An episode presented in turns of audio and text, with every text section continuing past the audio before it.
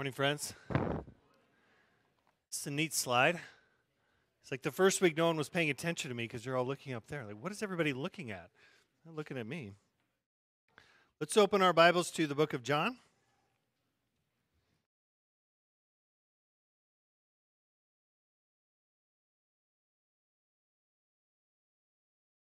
You'll notice John 13,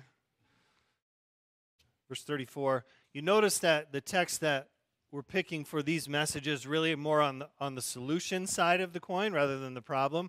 We spend plenty of time on the problem, but what is the solution? How does God meet us in the gospel to help us cultivate virtue as opposed to vice?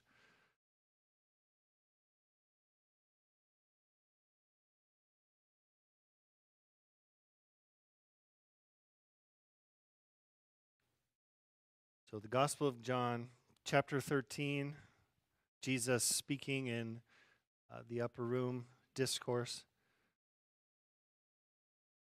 Verse 34, read along with me.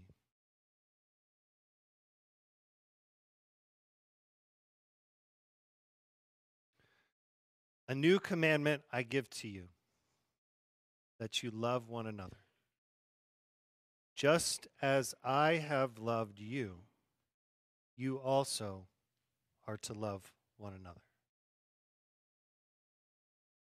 The grass withers and the flower fades, but the word of the Lord remains forever. Let's pray.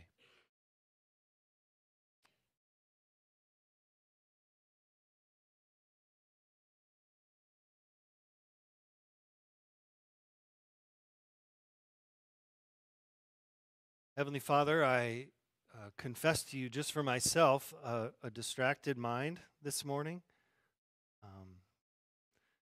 Many things, many people on my mind and heart, and so I just ask, Lord, for your power and your grace to continue to and to engage in worship even as I preach, that I would be emptied of myself, that I might be filled with the Spirit, to bless your people. Lord Jesus, you are such a good shepherd. You watch over all of us, your sheep, all the time. We're doing dumb things all the time like sheep do, but you are faithful to us. Or when it is difficult, when we are ornery, when we resist, when we're stubborn, when we don't want to change, you are faithful to do good to us. You are faithful to protect us. You are faithful to lead us. You are faithful to guide us. You are faithful to sanctify us through the feeding of your word. So we ask your forgiveness, Lord, for our resistance to your work of change. We do resist, and we prefer many times to go back to Egypt and live the way we used to live the old way, to enjoy once again the old self that only leads to death. And we ask for your forgiveness for our hearts. And we ask, Holy Spirit, that you would change us through the finished work of Christ. Lord Jesus, you died in our place, not only that we might go to heaven and not go to hell, but that we might be transformed. One degree of glory unto another. Lord, that we might become like you as much as possible in our moral character perfection. And in this life, we have a chance, bit by bit, to participate in that work of becoming holy as you are holy.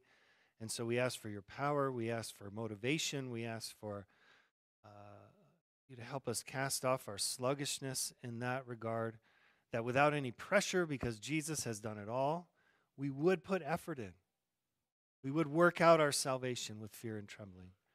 And we pray that for our brothers and sisters around the world, Lord, Christians everywhere, that how will the world know us? It is by our love for you and for each other. And so may the universal church be a witness unto the gospel through how we live, not just what we say, but how we live. We pray that for ourselves today. Teach us, O Lord, in Jesus' name.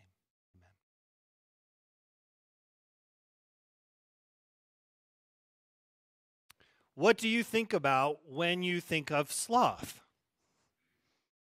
Maybe a sloth, the animal. Is that what comes into your mind? Maybe Zootopia? Flash from Zootopia. What do you call a three-humped camel? Pregnant!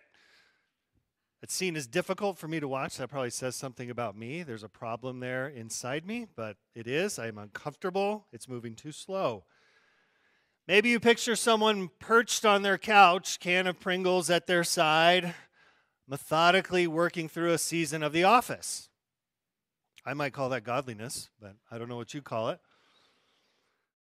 We tend to think of sloth simply as physical laziness,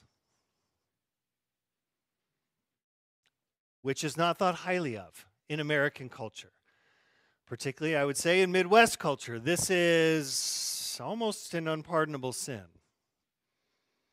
But if we see laziness as the extent of the problem, the solution is simply to work harder. Stop slacking off. Get up earlier. Reach your potential. Be more productive. Do more. Achieve. Work harder. If it's just laziness, that is the problem. And there you go. Problem solved. We're done here. That's nice and neat and tidy. I really didn't have to do any hard work. I really didn't have to get any deeper than that. I just try to be more productive in my life.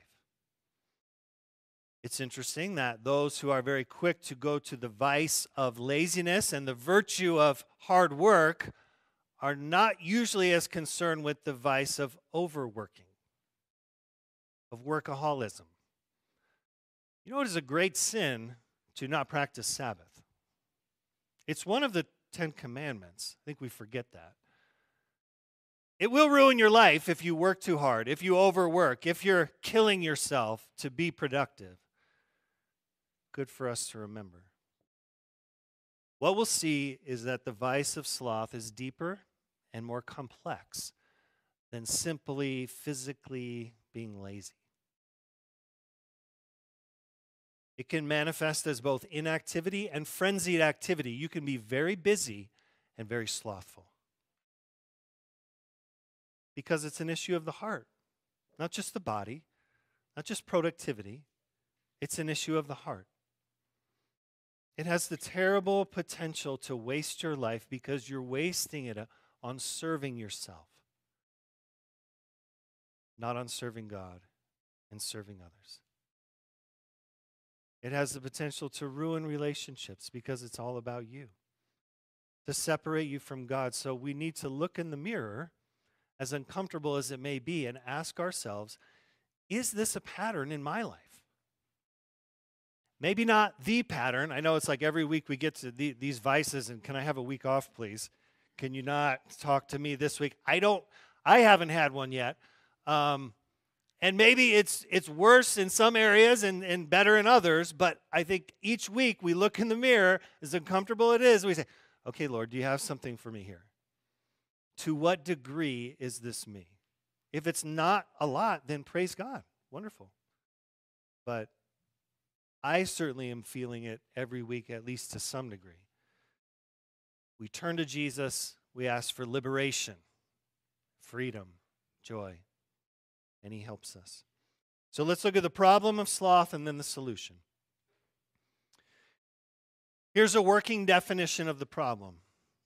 Sloth is willful resistance to the demands of love. Sloth is willful resistance to the demands of love. It is the pattern of choosing what is easy over what is right, of preferring to stay the same.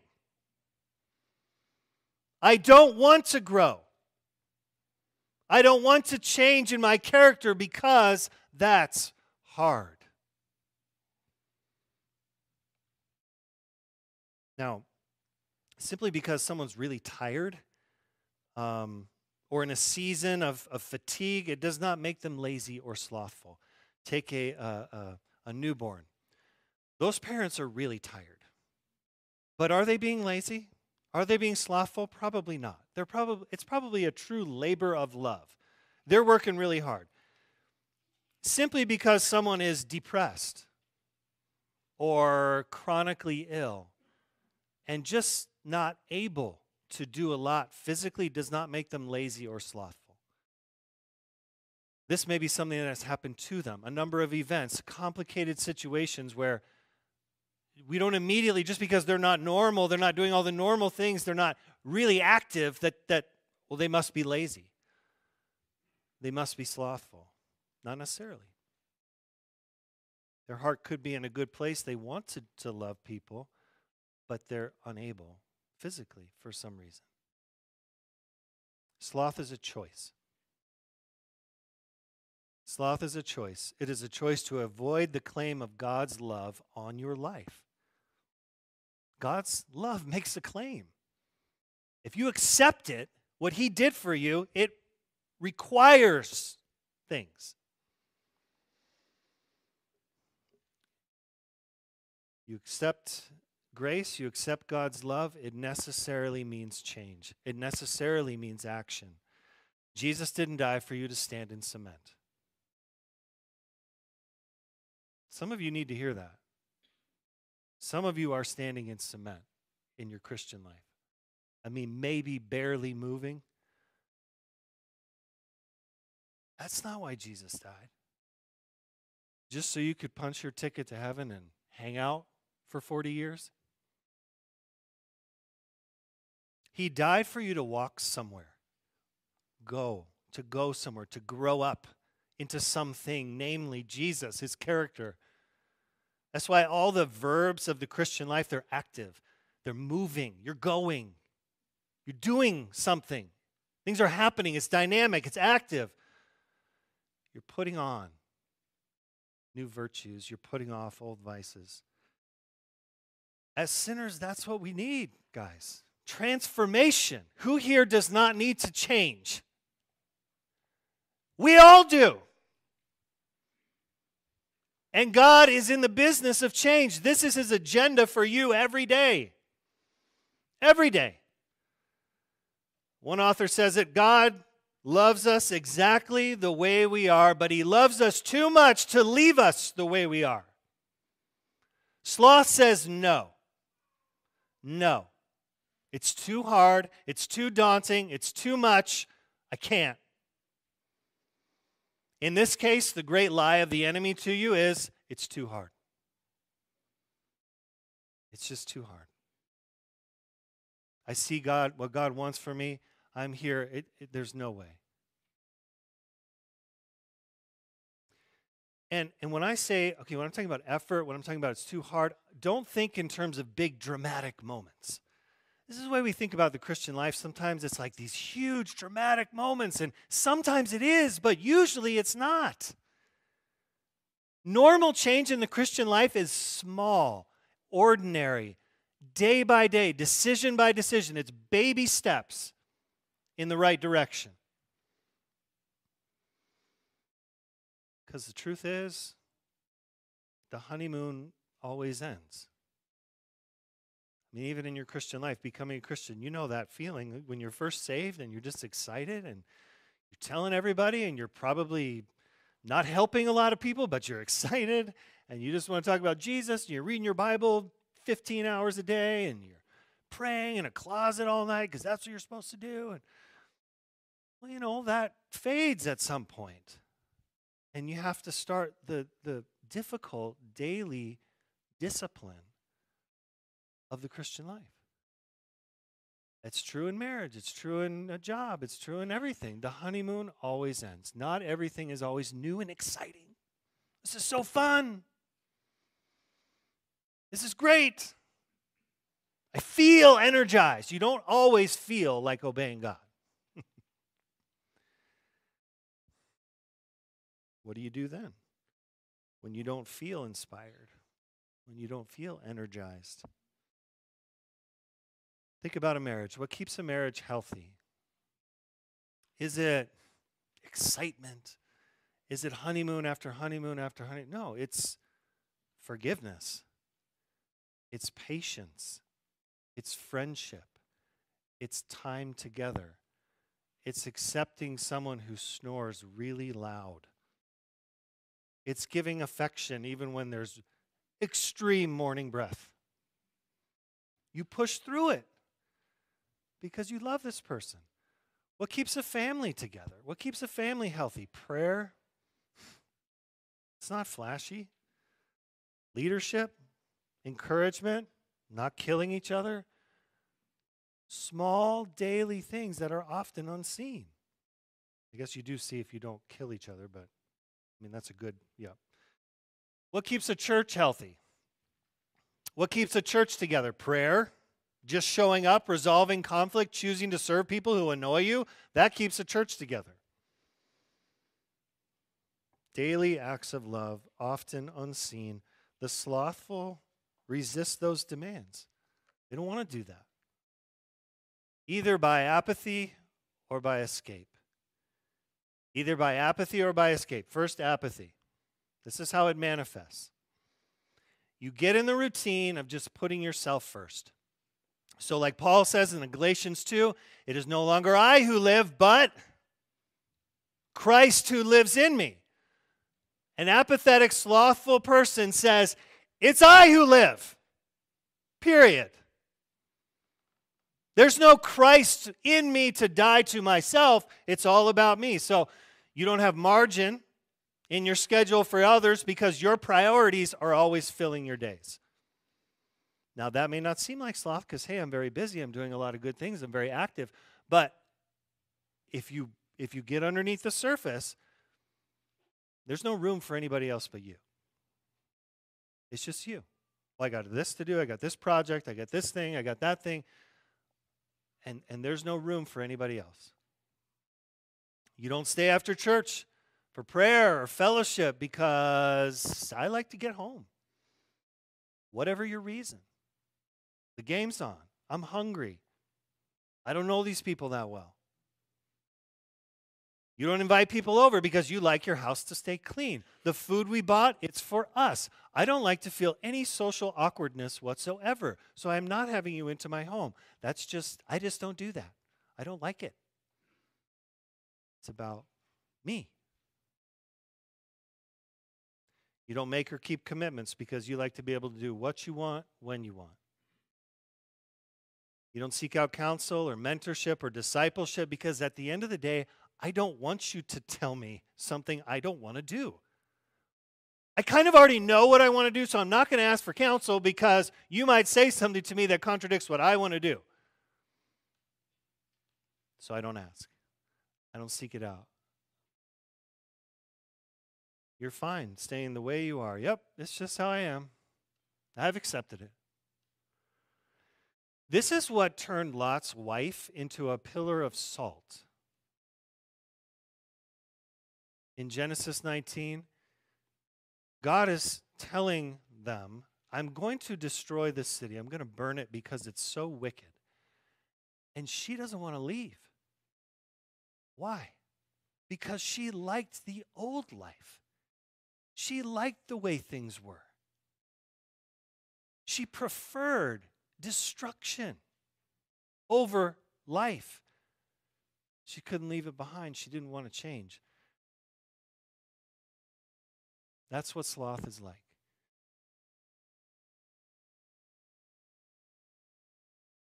You long to go back to the comfort of the comfortable. A lot of comfort issues here. I just want to be comfortable. I don't want to get uncomfortable. You know, one of the greatest joys of ministry for me is to see in you guys a willingness to change. A dissatisfaction with your old self and your old life. And I see it all the time in you, and it's awesome. I love it. It fires me up. It's so exciting to see you dissatisfied with the way I've always done it. Willing to learn, willing to grow, willing to read, willing to accept instruction. That is from God. That is a miracle. So be encouraged, and I preach these messages, and I push on these things, not to beat you up, not to just make you feel guilty, because I want the best for you. I want God's best for you. I want you to be liberated from things that ruin your life and make you ineffective in ministry for Christ. Not just to score points, okay? This is love. I love you guys. God loves you guys. So if that's you, be encouraged. Keep going. Don't give up, especially when you sin. You feel discouraged. I'm falling. I'm doing that more than I thought I was. It's all right. Pray about it. Work through it. God will help you. Sloth reveals itself in apathy and also in escape. And that's a little less obvious. I mean, this whole sermon is not super obvious. I think it's pretty deep under the surface. But basically, when things get hard, when it's not fun anymore, when you have a personal conflict you don't really want to deal with, you run away. That's easy. You leave. You avoid the demands of love, the call of God, by leaving, by escaping. It could be a job. Could be a marriage. We've seen that happen. I certainly have. It's too hard. Could be a friendship. Could be a church. Could be a place. The slothful person is like a rock skipping on a lake. It's just flighty. You never stop. You never stay. You're always on to the next thing. There's always a problem. There's always a problem. It's always somebody else. Well, my boss, if you know, and oh, that church, they weren't very welcoming. Well, did you talk to anyone? Did you actually reach out? Well, I didn't have a good feel. There's always a problem. It's somebody else, and you're moving on.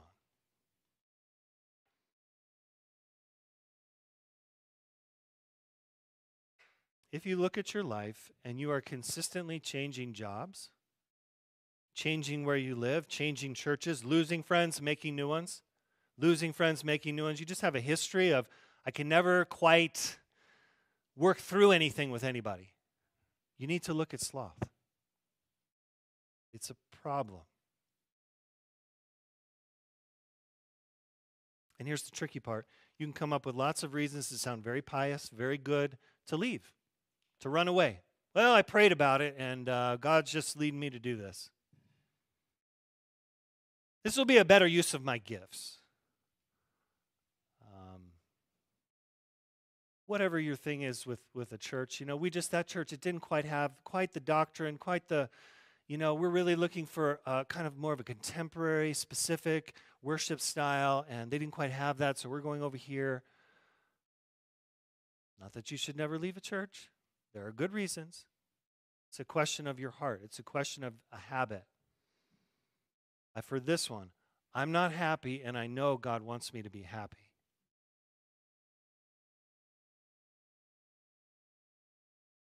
You just never stay. You never settle.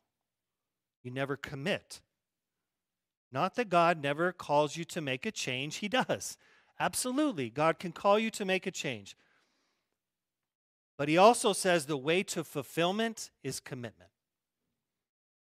The way to fulfillment is commitment. Is somebody that's dating and sleeping around and having one-night stands, are they having fun? Maybe. Are they fulfilled? No way. A commitment to one person for life, that is the context for fulfillment.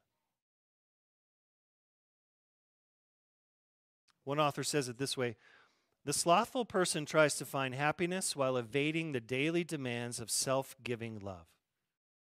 He prefers his own efforts to make himself happy with shortcuts and quick fixes. He chooses to avoid the onerousness of love's demands by putting them off and trying to find fulfillment some easier way.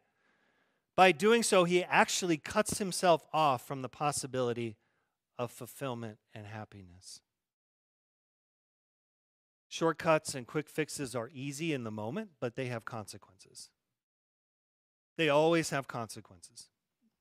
They keep you from God's best. I got a call from a young father recently who was struggling in his marriage and his family life, and he was looking for counsel on, okay, I want to change. I want to get this to get better. It's not going well. There were patterns of anger. There were patterns of escapism. Things got hard. Would just, you can imagine, go do this or do that to escape. There were patterns of overworking. He's working 60, 70 hours a week. I mean, getting paid a lot of money, but wasn't around his family a lot. And he told me, okay, I want to change. And so at some point I begin to outline, here's what that would look like. Here's the steps you would need to take. Here's the decisions that would require you to die to yourself and some of the things you have been doing and change. And every time I would bring something up, there would be an objection. Well, I can't really work less because of this and this. Well, it's really hard for us to go away together as a couple because of this and this. Well, date nights, yeah, it's just difficult because there's objection and objection. Okay, I mean, maybe you don't really want those things. Because if you did, you would be willing to change. Sometimes we want the silver bullet.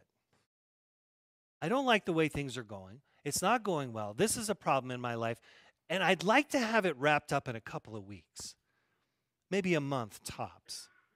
Well, how long did it take you to get here? Well, about 15 years. Generally speaking, the principle is however long it took you to get there, it's going to take something like that to come out of it. It's going to take time. Virtue is not developed overnight. Vice is not developed overnight. These are not quick things. They are slow, methodical choices day after day. So if you really want to change, it's going to take time. It's going to take a little bit at a time. You can't, I can't give you, you know, the miracle book that you just read this book. And it's, of course, it needs to be a short book with some pictures, but it's not going to happen. You can't take a weekend and fix it. I can't give you the verse that's just going to fix it. I can't give you that person in your life. Well, if you just meet with them a few times, they'll give you the wisdom and you're fixed. It's slow and steady wins the race. And honestly, some people just don't want to do that. I hope it's none of you. But sometimes you find that at the end of the day, I kind of prefer the way I am. I kind of prefer working 70 hours a week and not seeing my family very much. You say you don't, but your actions tell us something different.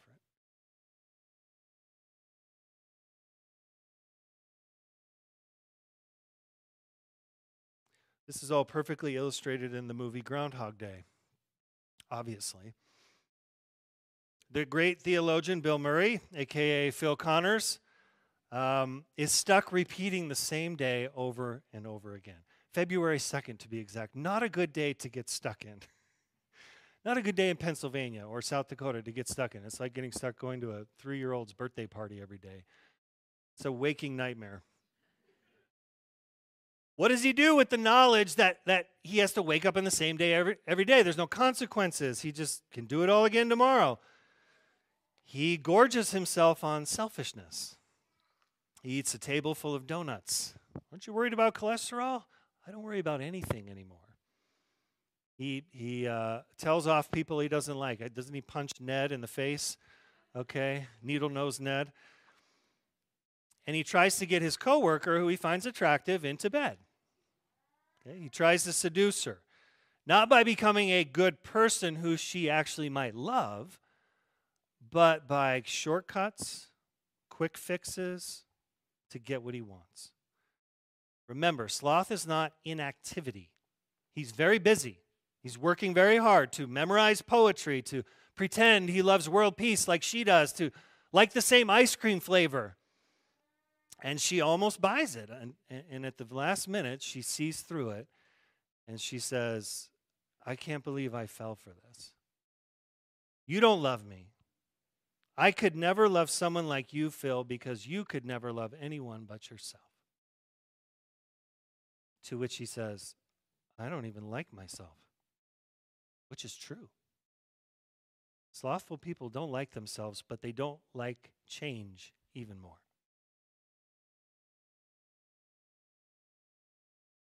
So he's trapped, and he falls into despair. He tries to commit suicide, but he can't. He can't get out. He's stuck. He's forced to make a choice. He can't escape, which is a tactic of sloth. It's too hard. I have to get out. I want to get out.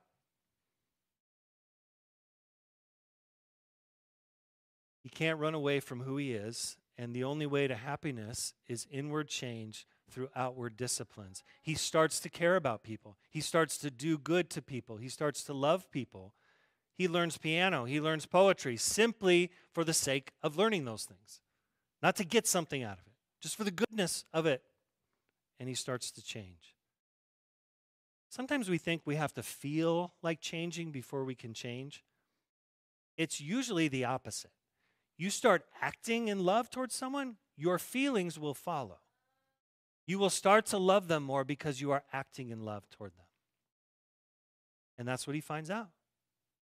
He changes because he chooses to act. And it's all related to God, not in the movie, but it's all related to God in your life. It's about relationship with God. The sloth is the habit of wanting God's grace, God's forgiveness, God's love, without having to change. You want the benefits, but not the responsibilities. I want to go to heaven.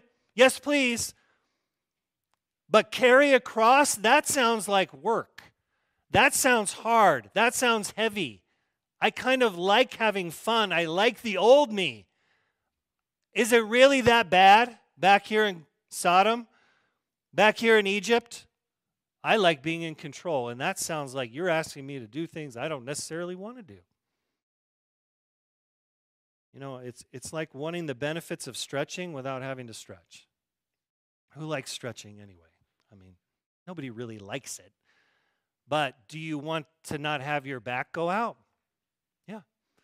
Do you want to feel better all the time? Yeah. Do you want to be able to do more things, play with your kids? Yeah. Okay. Are you willing to take 15 minutes a couple times a week and stretch? Yeah, no, I'm not going to do that. That's sloth. You want the benefits, but you don't really want to put in the effort to achieve it, to make it happen. What's the solution? Solution is first you have to accept God's love for you.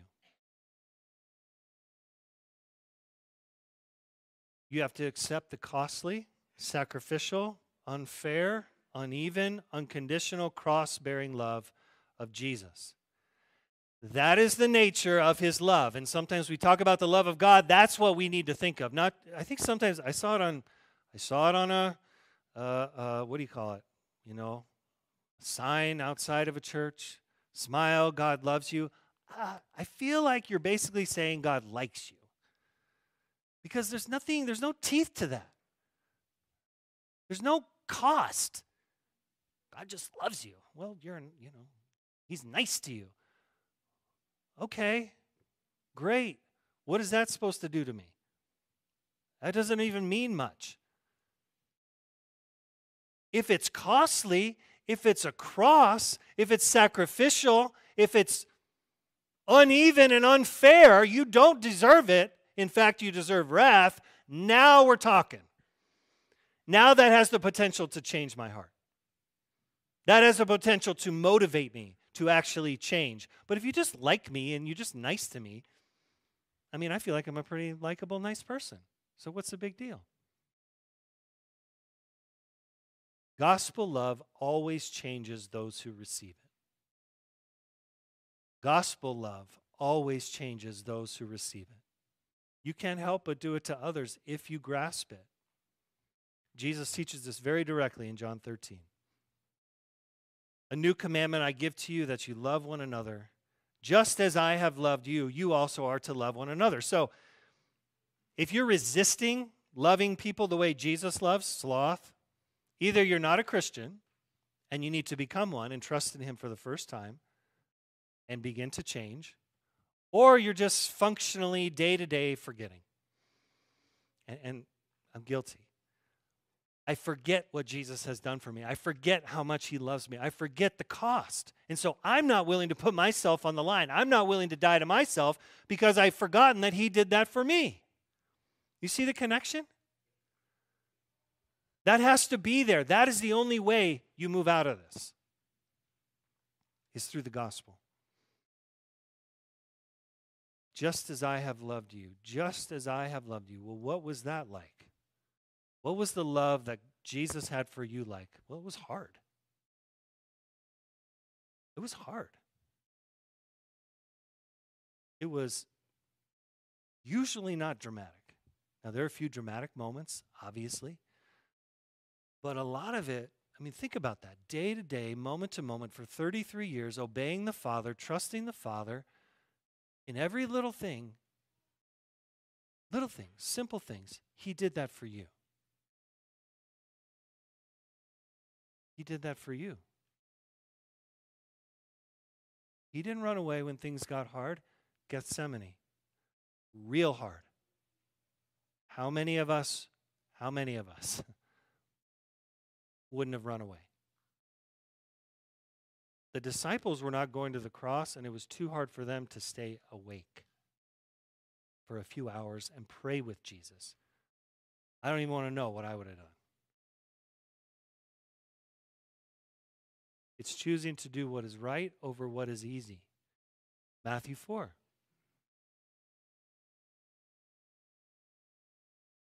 Temptation of Jesus. You can imagine the enemy.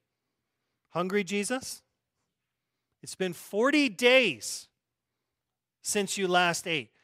You can turn those rocks into bread. You know that, right? Good bread, warm bread, buttered bread. Boy, it would taste so good. I can hear your stomach growling, Jesus. I mean, what? It's bad to eat? God doesn't want you to eat? God wants to starve you? That's his heart for you? I mean, just a little bit of food. Come on. Can you just please take a shortcut? Think of yourself for 1 minute. This isn't fair, Jesus. It's not fair.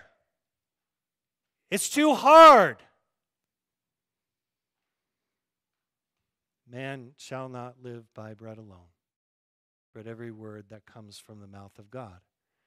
In other words, the Father's way, even though it's the harder way, is the better way.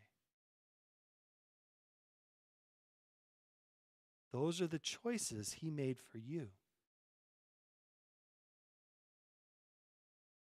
A hard obedience that achieved a great glory. When you grasp that again and again and again, it will reproduce in your life. Costly love, great gain. That's the first step.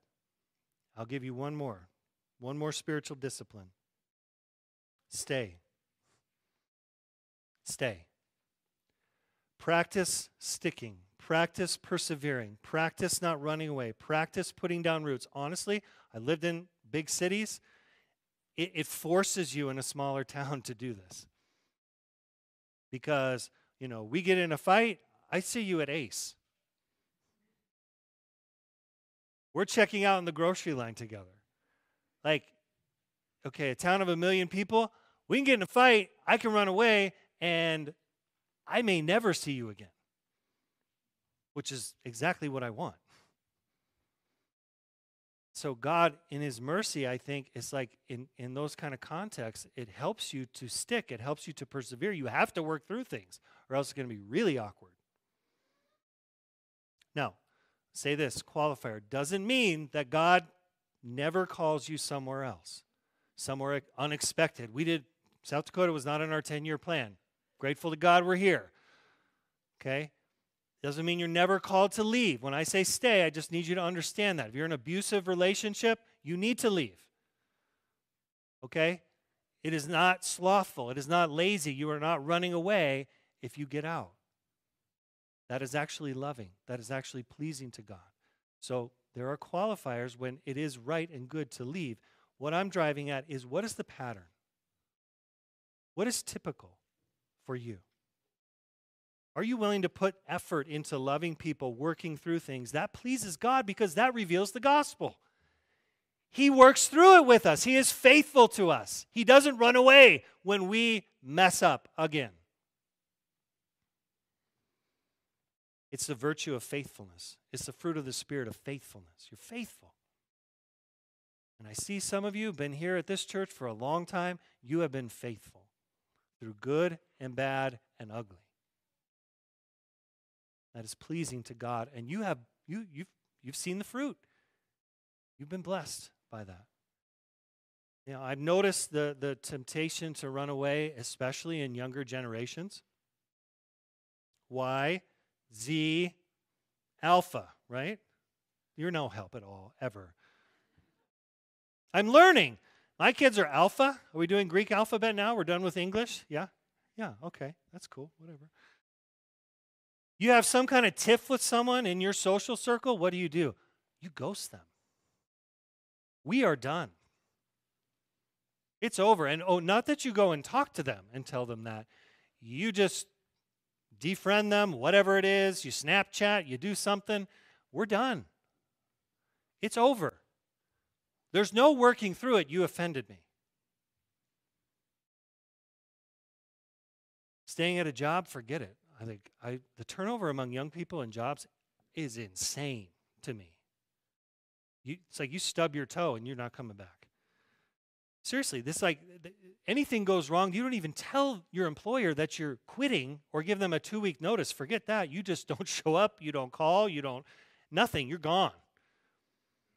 I go into these places that employ young people, and it's like every single time I go in, it's entirely new staff. I was here last week. How does that happen? It's always new people. I sound like a cranky old man. These young kids, you know, we were growing up. It's true. If you never work through adversity, you will build character that is shallow, frail, and anxious. You have to work through adversity. Doesn't mean there's never a time to leave a job. You have to work through things. That has to be the pattern, the habit. And it's tempting. My sophomore year of college, I was tempted to transfer. I wasn't playing as much as I thought I should. I was getting into things with the coaches, had some player issues with other people on the team. And I was starting to think about it, and people are telling me, you know, you should just transfer.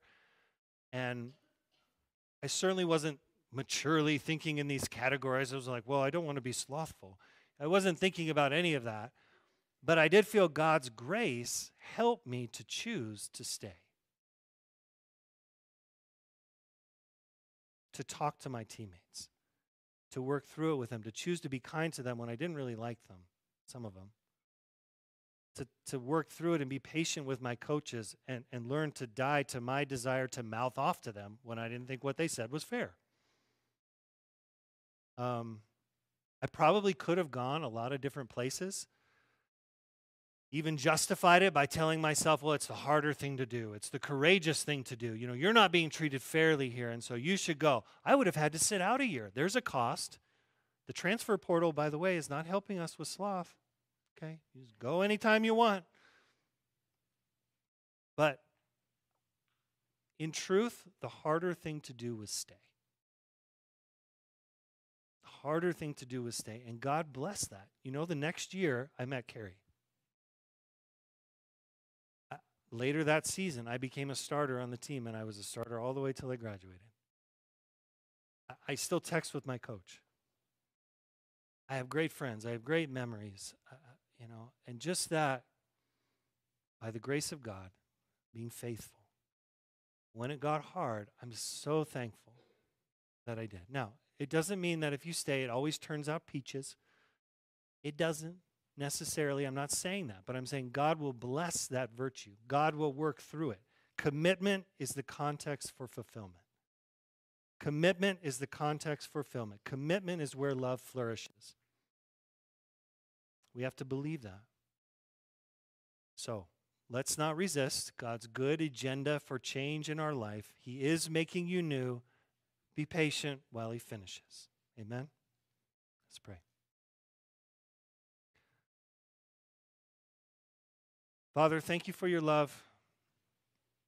We want to sing now of your love. It is amazing love. We don't know how it could be that our God, our Creator, could die for me. Lord, we pray that you would fill us with your love by the Holy Spirit, that we might reproduce that we might bend it outward in acts of love, putting effort into loving other people as you have loved us. We ask for Jesus' sake. Amen.